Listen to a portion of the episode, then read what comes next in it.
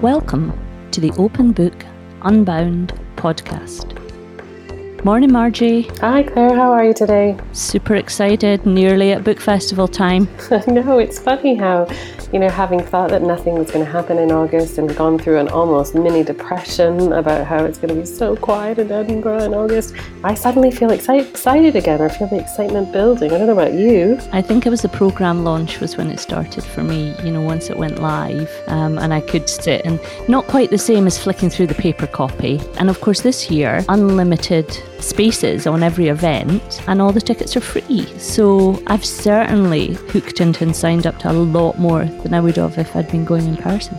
I know, and it's that same excitement. Remember years ago, I mean, this is how we got into Open Book, remember, but sitting with the program, you and I together, and starring different things and working out which ones we could go to together, which ones we take our kids to, which ones we might let other people in our family go to and support by staying home and cooking the food or whatever. And then, you know, remember having to work out whether we could get down there in time and back in time, but whatever, how many you could fit in during the day, which was really funny. And I guess one of the benefits of watching them all from your house or wherever is, you know, you don't have that t- travel time, you don't have the babysitting, you don't have that kind of thing. So there's no excuse not to log in. All those events we missed because we couldn't make it there within the five minutes to spare. And the other thing I was hearing, which I didn't know about, is that all the events um, where the authors have given permission will be on the Book Festival's YouTube channel for a month. So even if you aren't able to log in to the event when it's actually going out, you can still catch it, which is great, especially when you look at the program and you see two things that you want to go to at the same time. Yeah, exactly. That, that would have been great in years past. So I feel a little bit of nice excitement in a way that I hadn't anticipated. It's like a bonus, which feels really nice. So yeah, I can't wait. And I particularly can't wait for the event that involves the text we're going to be reading today. I'm so delighted to be asked to chair. And I think all you out there will work out why maybe I've been asked to chair this event because it, it involves my home country, Iran. So that's exciting. And I hope you'll all tune in as well. It's happening on Wednesday the 19th at 11:30. And if you're interested in seeing what else is on at the book festival that we've particularly picked out, we've had the fun and joy and pleasure of choosing a few pieces and a few program picks and they're all in our newsletter, which you can find on our website openbookreading.com now, they are just our personal picks that we thought might be fun and might be interesting. We'd also like to know about any of yours that you really would recommend or have rated or really enjoyed, because we'll have that whole month to catch your favourites on YouTube afterwards too. And we're doing a little things a little differently um, at Open Book during the festival. And normally, our groups run in Charlotte Square if they're running, and we tend to have a group also every day in the bookshop. We obviously can't do that this year, but we're we're not running our usual shared reading groups as we have been throughout the lockdown. But we are going to run a couple of extra sessions around kind of catching up after events and talking about what we thought about them. A bit like that cup of tea you might have with friends after an event or at Open Book when we have our days out. We tend to go back to the party pavilion and have a cup of tea and talk about what we saw and talk about what's coming. So that's the hope is that we'll we'll get together in those events and, and get your feedback. So it's a way to actually feel like you've been at the event with a friend. And I suppose there's no reason if you're not shielding for you to not get together and, and watch something together. Claire, I have a feeling you and I will be doing that. So yeah, can't wait for that too. Can't wait to see some of you in those sessions too. And all the information about when they're happening again is in that newsletter. So, shall we get into this week's text? It's not one of the commissions. We'll be back to the commissions soon, but it is a terrific book called The Enlightenment of the Green Gage Tree by an Iranian author, Shokoofeh Azar. And she is um, the first Iranian author to make the Booker Prize shortlist. And I should say it's the Booker International Prize shortlist. And it's a story about Iran and it takes place in Iran. So, no prizes for working out why I've been asked to chair it, but I, we're really pleased to include it in our podcast and talk about it this week. So we can't wait to hear what you think about it too. One of the things that I noticed when I was reading the book yesterday, which really caught my breath and made me think about it again, is there's a little note on the front that it's translated from the Persian, but inside there's a little subscript saying that the translator is not named or acknowledged in this book for their own safety.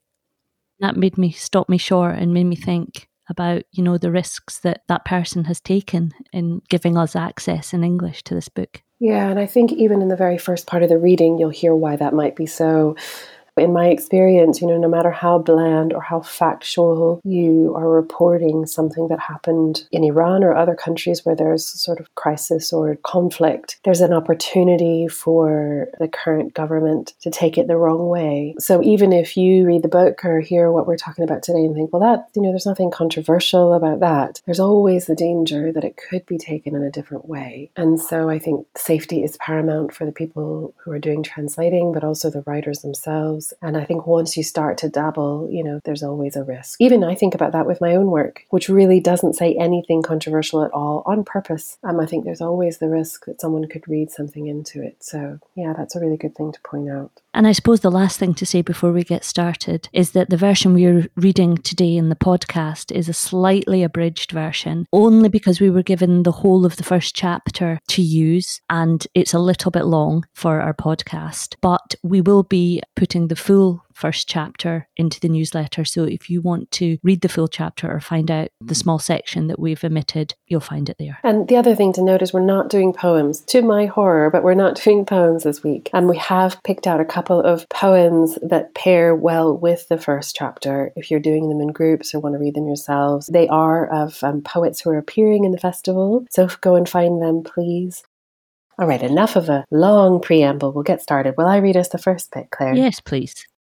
Chapter 1 Beta says that Mom attained enlightenment at exactly 2:35 p.m. on August 18, 1988, atop the grove's tallest green gage plum tree on a hill overlooking all 53 village houses, to the sound of the scrubbing of pots and pans, a ruckus that pulled the grove out of its lethargy every afternoon. At that very moment, Blindfolded and hands tied behind his back, Sohrab was hanged.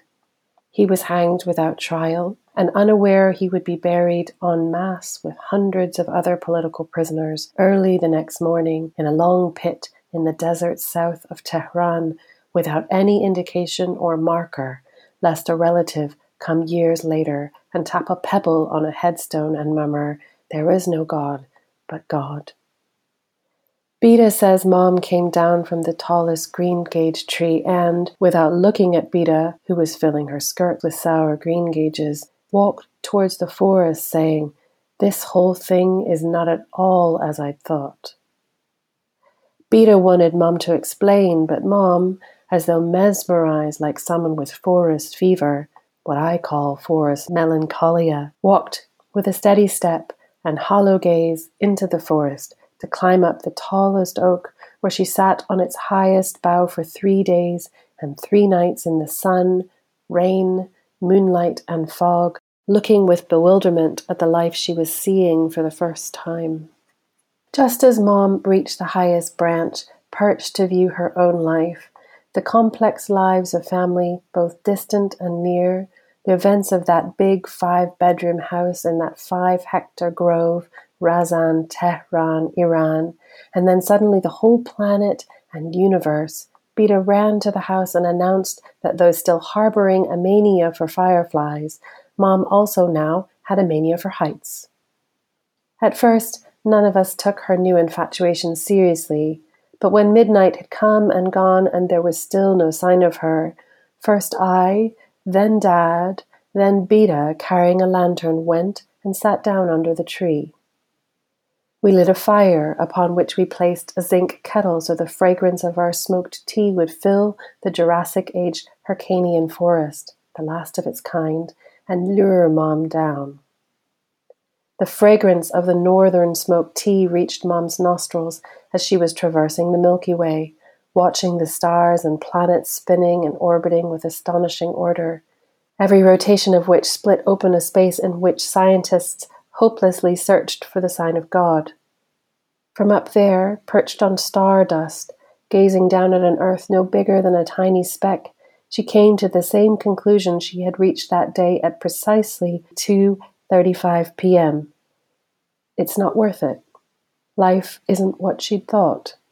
Life is precisely what she and others were prodigiously killing the moment itself a moment carrying in its womb the past and future, just like the lines on the palm of one's hand, in the leaf of a tree, or in her husband, Hushang's eyes. Around five o'clock the next morning, Dad, Beta, and I woke up in the thick morning fog to see the last foxes returning to their dens after hunting Razan's chickens and roosters, and to feel the wings of the hoopoe just inches away. Mum had once again returned to the highest bough from her peregrination amongst the planets and cities, villages, islands, and tribes in time to hear the song of a thousands and thousands of sparrows and to see a hedgehog curl up and roll down the forest slope because Dad had moved. We took all our places at the same time us around the fire, Mum up in the tree, Sohrab in the pit alongside hundreds of other corpses. After all, the executioners were so overwhelmed they'd been unable to bury the bodies in time as planned. But the first killed were the lucky ones.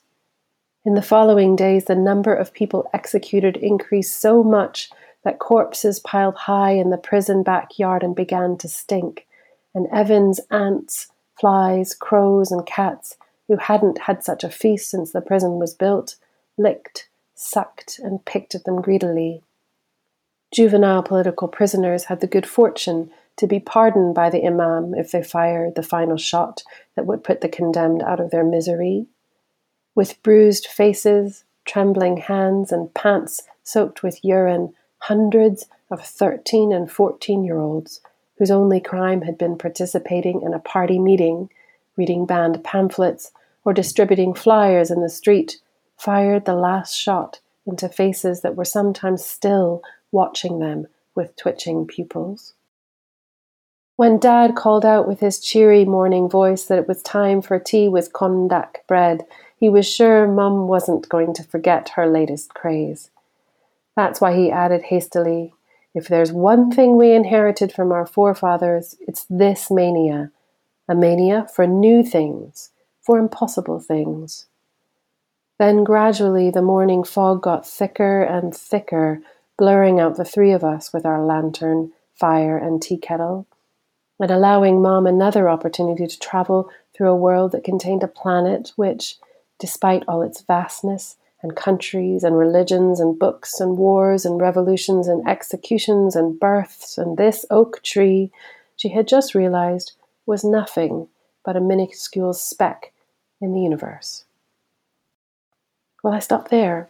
Yeah, gosh, there's a lot to talk about in that first section. I know. I'm not surprised, but always shaken back into that idea of how mothers have a connection to children. That moment, that 2:35 p.m. moment in the story that we're opened with. You know, you hear that all the time. That or stories of that between twins or parents. That somehow a parent knows something that's happening that they, they shouldn't know. Did you think that was what was happening there too? Yeah, and actually, it reminded me of when I was younger and I used to go out. Um, my mum would tell me that she would, you know, when I was 18, still living at home, but first allowed to sort of go out or take the car or whatever. And my mum would tell me she would wake without exception 30 seconds before I walked back in the front door, regardless of what that time was. And it just really caught my breath a little bit just reading that 235 moment. It's a really interesting opening to a story, isn't it? She doesn't hold off for her reader. We're very quickly into, which we'll talk about in a minute, Sohrab and what's happened to him. But we also have this incredibly lush, or I have this incredibly lush image of an old wood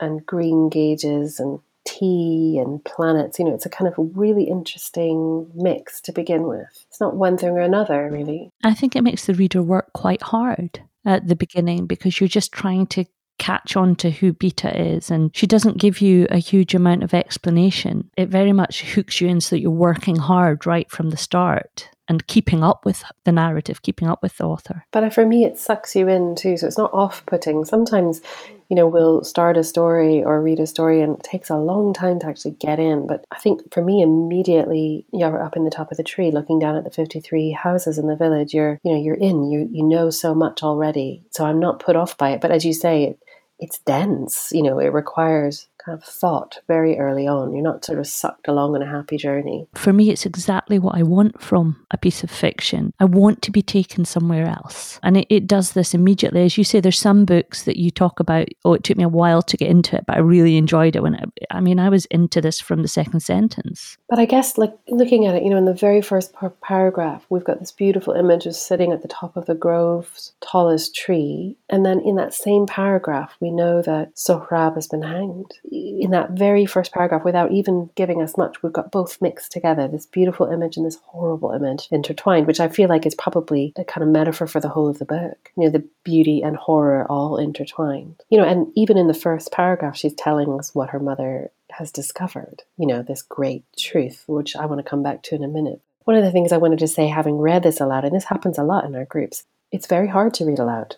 Sometimes you don't notice that when you're reading to yourself because you don't notice. I mean, obviously, you notice the language and things. And I don't know whether it's because it's been translated into English, and I, I, should say it's been translated into American English. It's not just me saying mom, it's American English. But it's also that the length of the sentence is, is incredibly long, so there's no room for breath when you're reading out loud, which I really noted, made me really notice it in a way that I might not have, or I certainly didn't notice when I was reading it to myself in preparation. And it makes it feel kind of lyrical or mystical or kind of a fairy tale. It gives a kind of fairy tale feel to it for me. I don't know about you. Definitely. I was just going to say it, it has a little bit of a feel already, and we're only sort of maybe five paragraphs in of that sort of magical, mystical, ancient Persian, Arabian Nights type storytelling you know, I really try and resist immediately putting a book in its box and assigning a genre to it. But there is certainly a sense at this stage, anyway, of it being a story that's kind of wrapped in mystery and myth. It's not going to be laid out on a plate for us. We are going to have to work to get all the detail if, if we want to understand truly what happened.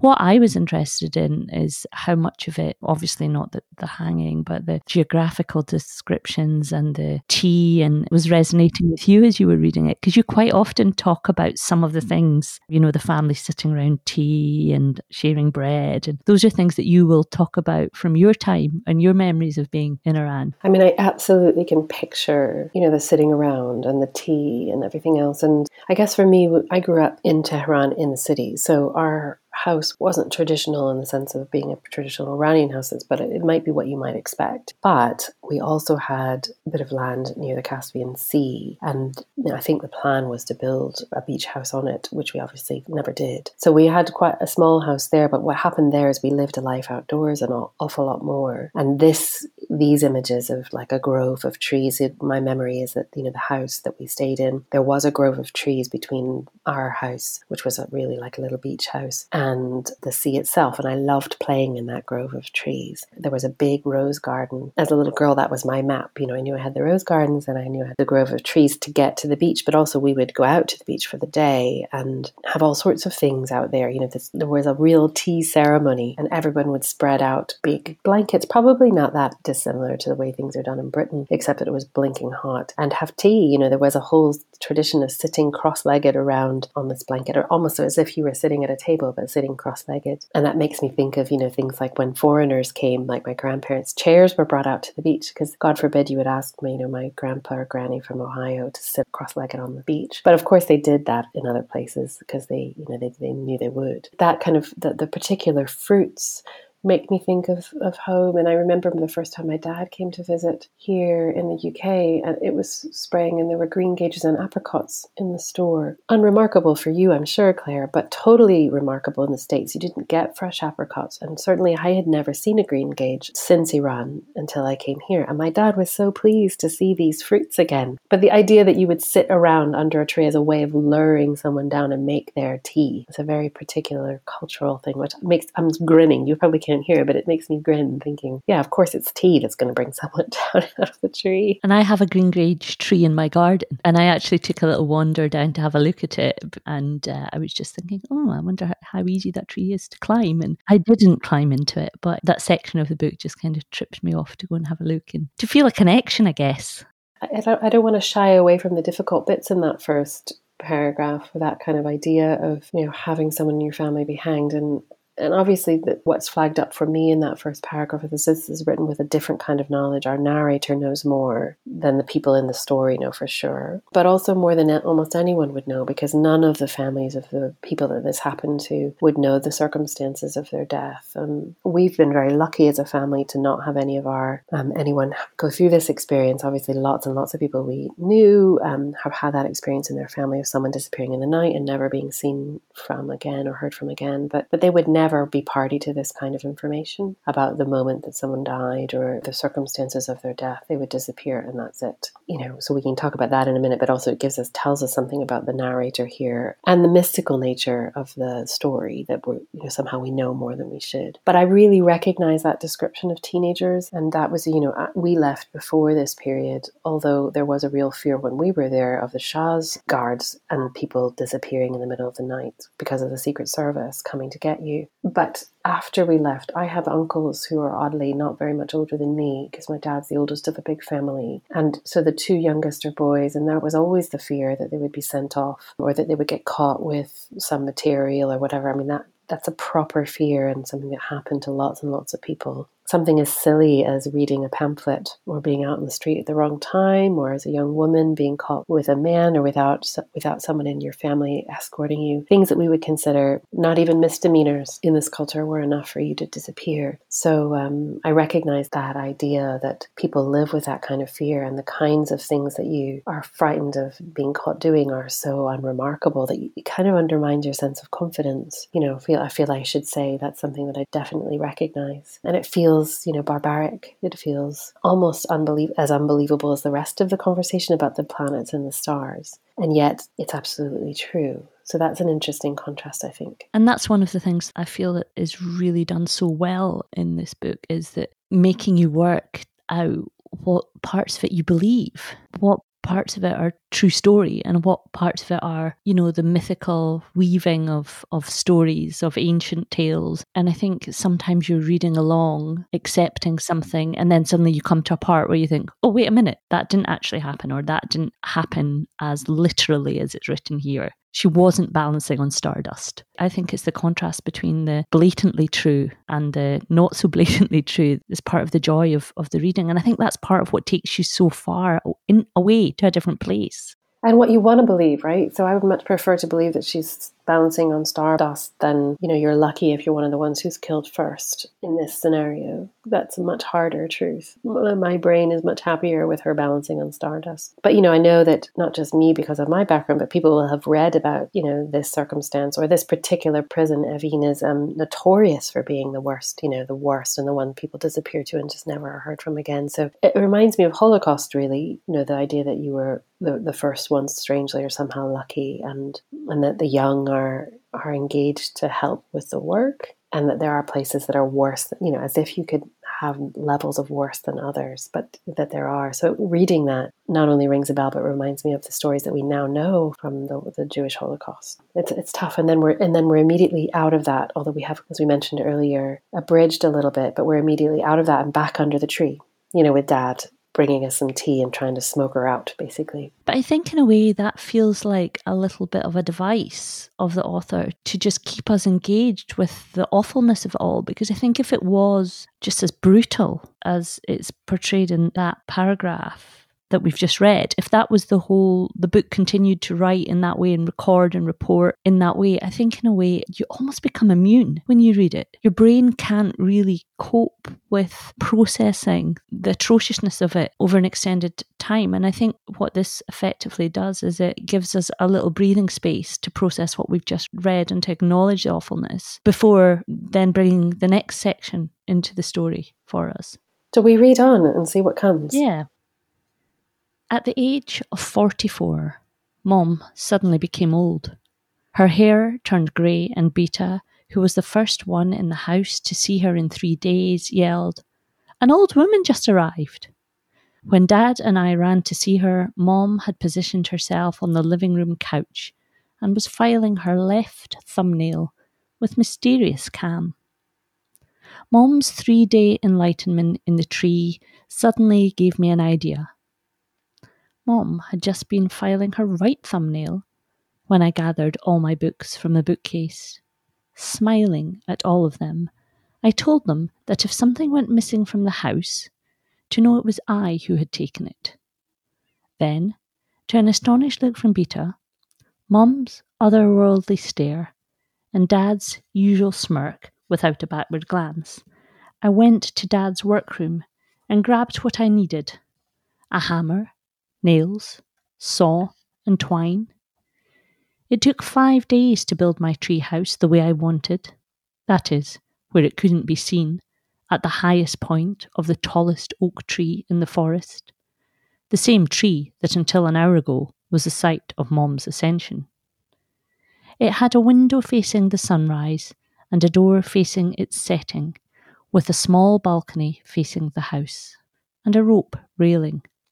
A big tarp covered the roof and all the branches, so that on rainy days and nights it would produce the same sound I had loved all thirteen years of my life. A tarp that every summer prior to Sohrab's arrest was spread out over the wooden shelves and cellar floor for silkworm production. There the worms spent a full two weeks eating mulberry leaves till, dreaming of butterflies, they spun their cocoons and then, unbeknownst to them, were drowned and boiled in a big vat. From their cocoons, white silk threads would be spun that only some of the wealthy carpet sellers in the cities of Isfahan, Nain, and Kashan could afford. They gave this silk thread to destitute carpet weavers who couldn't leave their dank basements for even a minute during the day to greet the sun. They only knew one thing how to weave silkworm dreams. Sitting on the green sofa across from Mom and looking at her absently filing her nail, Dad thought that although he, a skilled tar player, was the source of the family's silkworm production and indisputable heir of the ability to interact with supernatural creatures, he had never been fortunate enough to see Mom in flight. When Dad saw Mom for the first time heading down to Darband Park, she was barely 17 and in the throes of an impossible love. A love that, for the first and last time, allowed her to soar over Nasser Khosrow Street, over passers by and second hand booksellers. Just six months before meeting Dad, she had had another, significantly more exhilarating encounter, but one without a future. It was so exhilarating that from then on, and for the rest of her life, she heaved sighs like no other. They were long and deep and as concealed as possible, but not to the extent that in all those years Dad hadn't noticed. At 25, Dad fell so intensely in love with Mom, Rosa, and at first sight, that at the end of that very same day, a night among Darband's foggy nights, he married her, in a daze, and in the presence of a passing mullah who, fearful of dark spectres and fog, was muttering prayers as he rushed, oil lamp in hand, down the slope. Having received his twenty tomans and a tip, the mullah didn't even linger long enough to behold the young couple's passionate first kiss. Dad placed a dogwood berry in Mom's mouth and said, Let's go and introduce you to my family.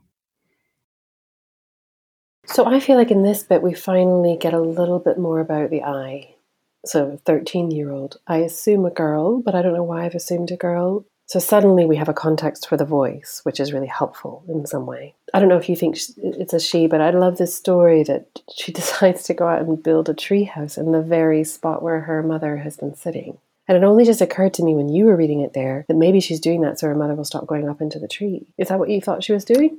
I wondered if she was doing it to give her mom a safer place. But it feels a bit like she's kind of exerting some ownership of that tree too. So sort of saying it's not just mum's tree now, I've got my tree house there. Yeah, no, I thought it was a bit like, well, this is my space now, so you're going to have to find yourself another tree. Or maybe that'll stop mum coming down. Although it does, the description of the tarp that she uses, which is Sohrab's, for something else maybe makes you think, well, that would be a comfort to her to have that above her. you know, if the brother is lost, you know, then maybe knowing that it was there would remind her in a good way. I don't know. And the fact she's put a rope railing up, I think, was what made me think. She doesn't strike me as the sort of person who necessarily needs one. It, I felt the rope railing was for someone else. That's really nice. Yeah. And that idea of looking at the, looking for the sun where the sun comes is really nice as well. I felt like it was a, you know, sometimes in crisis you just need a task and I feel like there's something about the mother kind of either is going off the rails or having a moment or whatever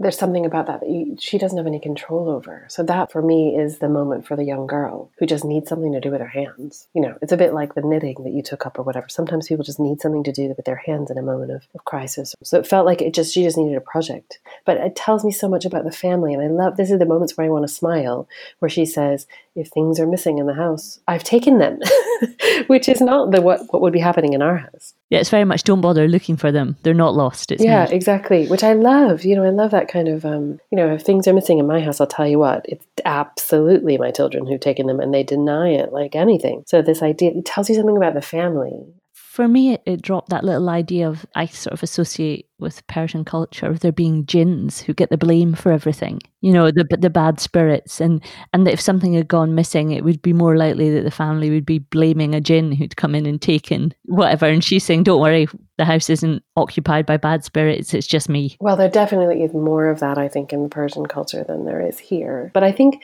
that there's something about the, the writing of this that makes me smile rather than you recognize that you're in with a family in crisis, and yet you get the sense that they have funny, quirky personalities. You know, she comes down from the tree having had this great epiphany and she's filing her nails very calmly, you know, absently filing her nails. He recognizes that he hasn't, you know, he's this great man, but yet he hasn't been able to see his wife fly. Now, I wanted to ask you about that. That before we get to them falling in love, so at that point we don't know this. What does the idea of seeing mom in flight mean? For me, it's seeing her as herself mom has a lot on her shoulders. Um, now we don't know if she always had, or it's it, you know recent events in losing her son have made her seem like that to us. But it feels like she's maybe lost a bit of herself, and, and Dad hasn't seen her as she as he thinks she is or knows she is.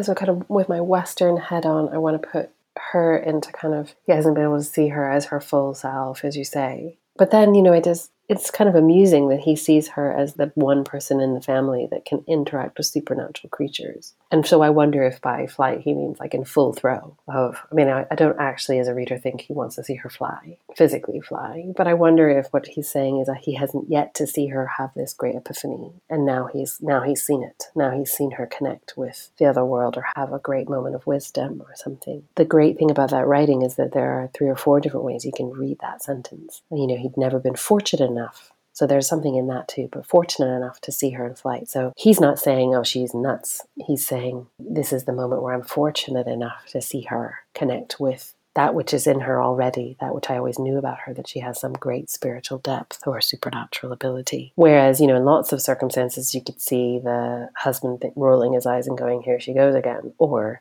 oh, now she's really lost the plot. He's actually saying, aha, here she is. Yeah, this is the thing that I always knew was there, which I think tells us a lot more about him than it does about her. Because so far, we don't really know that much about her, do we? No, uh, uh, just before we leave that point, I love the list of skills that he gives himself. yeah. The skilled guitar player and source of family silkworm production and indisputable heir of the ability to interact with creatures. You know, these are the things that he's putting on his CV. I mean, I think he's really funny so far. And it's not that unusual, I would say. You know, my experience when I was younger and in the 70s with a Persian men is that they are big characters and they hold a very specific position in the family. And although the Western world, I think, quite often sees that as a position of power, and unfortunately at the moment in the law in Iran makes it so, I don't think it's necessarily that, that they just tend to be big characters whose personalities are larger than life in lots of cases. And I definitely think that's true here. And women have their own kind of larger than life characteristics too. They just tend to group more together with women, if that makes sense. So those relationships are much more in, in with the women's culture. And so, you know, my memory is of seeing aunties and my grandma and Mama Bazorg together in kitchens and picking herbs and having a cackle of a laugh and gossiping about the neighbors or whatever it is. And big, big characters. Yeah, but they, they were always in relation to one another, the women, whereas the men were the big characters in their own rights. So, and I really think that's true of him. But I like him. You know, I'm not angry with him. I like him. I like the description of the silkworm production, weaving silkworm dreams and dreaming of butterflies. And again, some funny moments in there. Unbeknownst to them, were drowned and boiled in a big vat. And it's not really very funny. I'm not quite sure why I'm laughing. It probably shouldn't be. Well, because you don't see it um, coming. But that just just made me laugh. I think there's something there too, you know, which is, I suppose, interesting or possibly dangerous in the sense that it is a statement about different stratas of the culture as well. You know, that there are those who are doing carpet weaving, and then there's, you know, the, the sellers and the wealthy, and then there are the people in the dark who are doing the work and who can't come out even for the light of day. And I don't know where this family fits in there, but there is a statement there about not even working class, you know, those who are funding the work of him is funding the rest of the society. That's a brave thing to put in there, and I, but I think it's saying something that you could extrapolate out and and apply across lots of different cultures. Yeah, of course. Yeah, you know, there's familiarity in in those ideas and those thoughts. And you know, it's true. Uh, yeah, as you say, in lots and lots of places, and and it was true in the Western world as well. Um, in the states, and um, I dare say probably in this place too. You know, until not that long ago. You know that lots of the, the buildings and the things and the uh, that we see that we consider part of our culture were built on the backs of you know the sugar plantations or you know or slavery in the US it's still within within memory and within sight but you know it, it does make you think particularly when I because my house is full of Persian carpets when you sit on a carpet who made it and some of them, you know, are so fine that they can only have been made by children because their hands are small enough to do the knotting. So, you know, there's that kind of mix of knowing what you're what you're living with, but also on the other side, the value of that. So, not value of that labor, but they are highly valued objects. Not that it makes it any better, but it's different than the kind of t-shirt you might buy from Primark that you'll throw away. But it is a really interesting kind of question that it brings up. And carpets, we could talk about carpets forever. We better leave it. But you know, there is that kind of question, I think, brought in in you know very skillfully in one paragraph and then just left. But then let's talk about dad and mom's hilarious courting. I don't I'm not even sure we can call it a courting. I think it's a whirlwind dance down the aisle. Yeah, but I'm not even sure she's in, you know, she's in the game. I think I love the description of her falling so in love that um, that forevermore she's full of sighs. I love that. I know. I know I shouldn't laugh, but I find it really amusing for some reason. Oh, it's sad though, because she obviously had to forsake her true love because it didn't fit with whatever plan there was for her.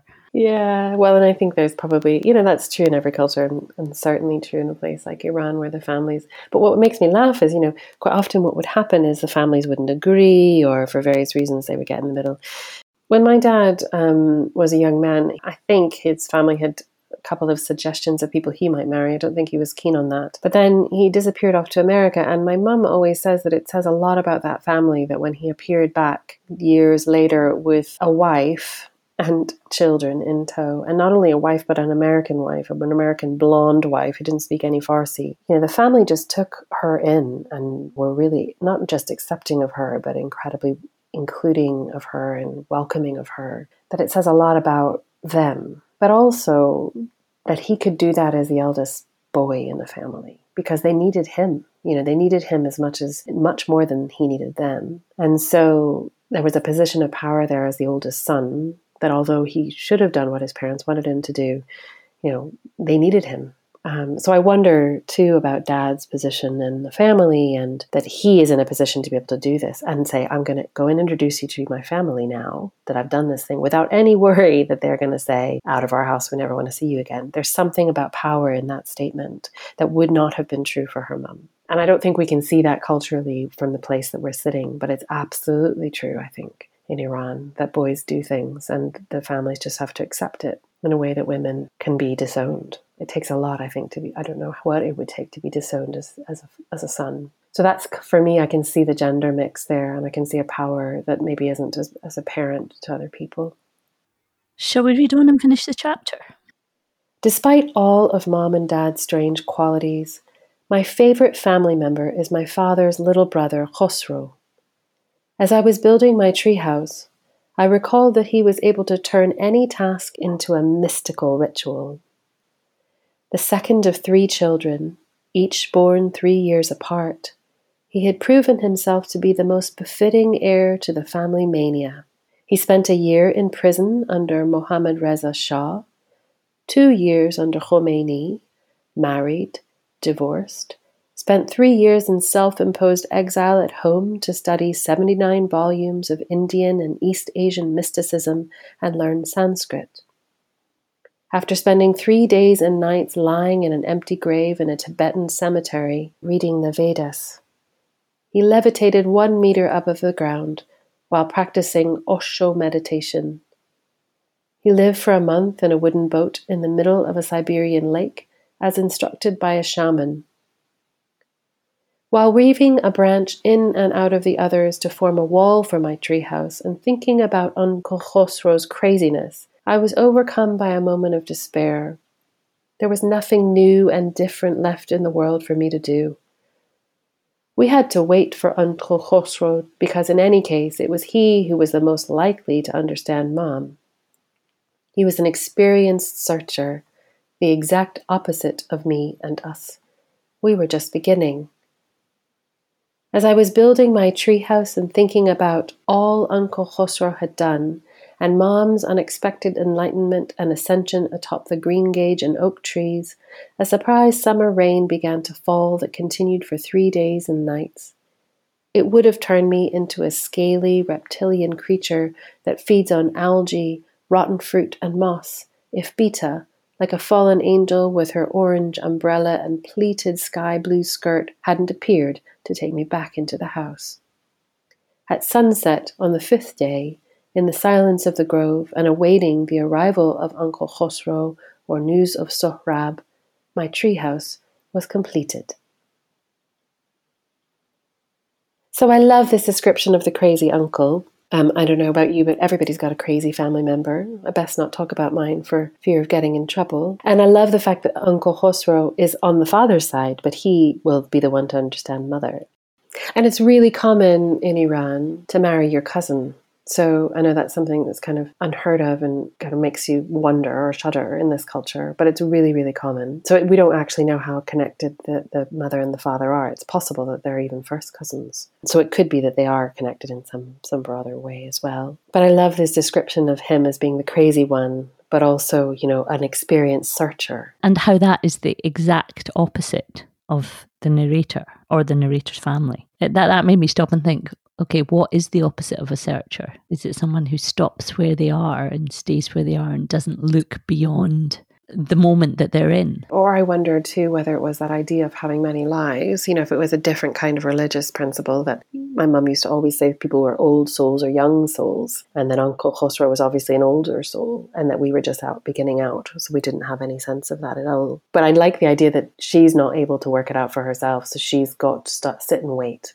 for someone to come and explain. I love the litany of, of his life experience that have formed him into being a crazy one. And the way it's so cross cultural. I mean, we've got reading the Vedas, Tibet, we've got Sanskrit, we've got. I just love the way it just. He's proper crazy because he's done it all. Yeah, and in a time when we would think you would get, you know, shot for being anything other than Muslim. He's off doing all these kind of crazy things, which I think is brilliant. That counters that idea that we have of Iran as being very kind of locked down and terrifying if he's able to go off and do these things. But maybe because he spent time in prison, he just doesn't actually care anymore. It made me think that he'd somehow managed to find a way to be below the radar. Maybe he has mystical powers where he can make himself invisible. Yeah, or maybe, you know, because he's been in prison under both regimes, no one sees him as a threat anymore or sees him as, yeah, I don't know. But I love too that idea that it's her favorite uncle.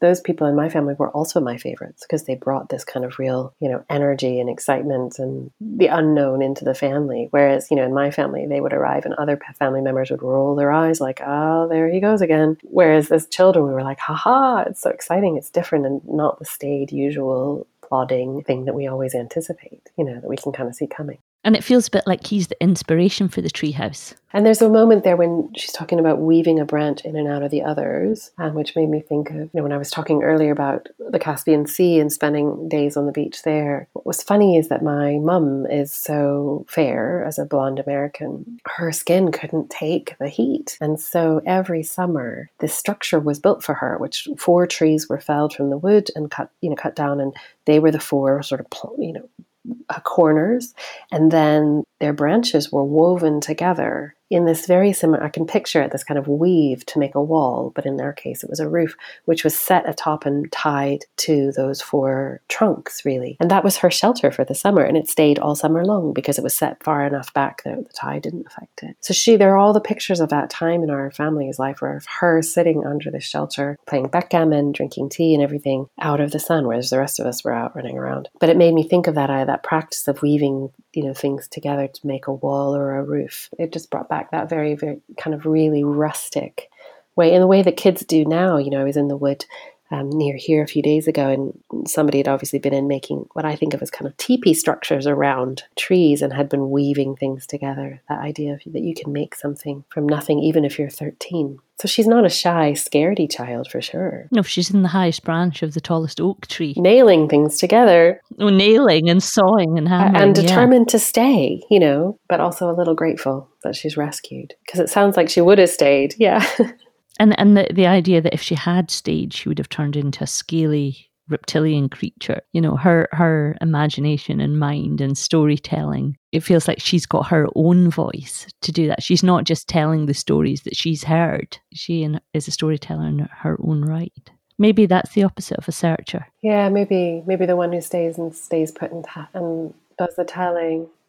Because often you you think that writers or storytellers even though they're so loud when they're telling the stories, if they're oral storytellers, are often the quietest ones in the room because they're gathering their material. And that's a weaving of sorts as well, isn't it? Pulling together different threads of things to make some sense of them for the rest of the world. And the end of the chapter is really telling in the sense that we're waiting for Uncle Khosrow to arrive, but also news of Sohrab. So, as a reader, we know what's happened but the people in the story don't. So we're reminded that although we're party to some awful information, they're still in a kind of hanging in that tree, in a kind of position of waiting, in a kind of moment, a kind of gap between things, if that makes sense. You know, just kind of holding on, hanging in midair, waiting. So levitating in a kind of different way. So I think those images really, really lock up for me that the idea of sitting in a tree and waiting, hanging in midair, you're left hanging. And as a reader, it's an interesting decision to bring us in before those in the story are. And I doubt in my head that will, those in the story will ever know because that, that's the experience of family and friends that they don't. I wonder what that will tell us about what's to come. And I think it, it has the effect as well of, of placing Sohrab front and centre right again where he was right at the very beginning of the book in the in the very first paragraph and that he's maybe drifted from our consciousness a little bit when we've been hearing about mom and dad's meeting and about the silkworms and about the uncle but the effect of putting him in that last sentence in the chapter puts him right back in the forefront of the story for me. Yeah, and in that same way that you there's when there's an absence in a family, you can work really hard to try and cover it, or but you but you, it never goes away. You know, it's always there, hanging, even if you're not speaking about it. And so for me, as you say, come back front and center, but also all this banging and clanging and climbing up a tree and all this effort and exertion has ended with being reminded that that absence is still there and that hasn't really worked. The treehouse is completed, and he's still missing we don't know if that was the intention or at least the conscious intention. But as you say, right back front and center, there's an absence. That's where we're left at the end of this first chapter. Waiting, waiting of news, and waiting for someone to make sense of it, for the person who might be able to make sense of things for them.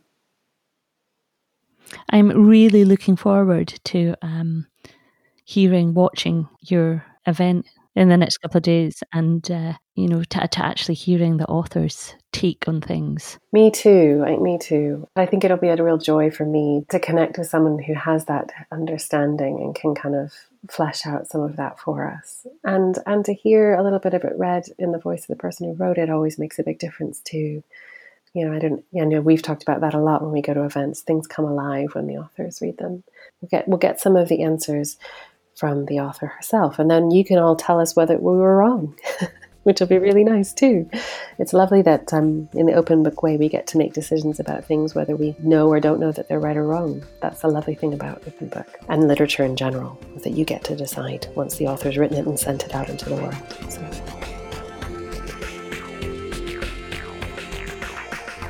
I think that's all from us today.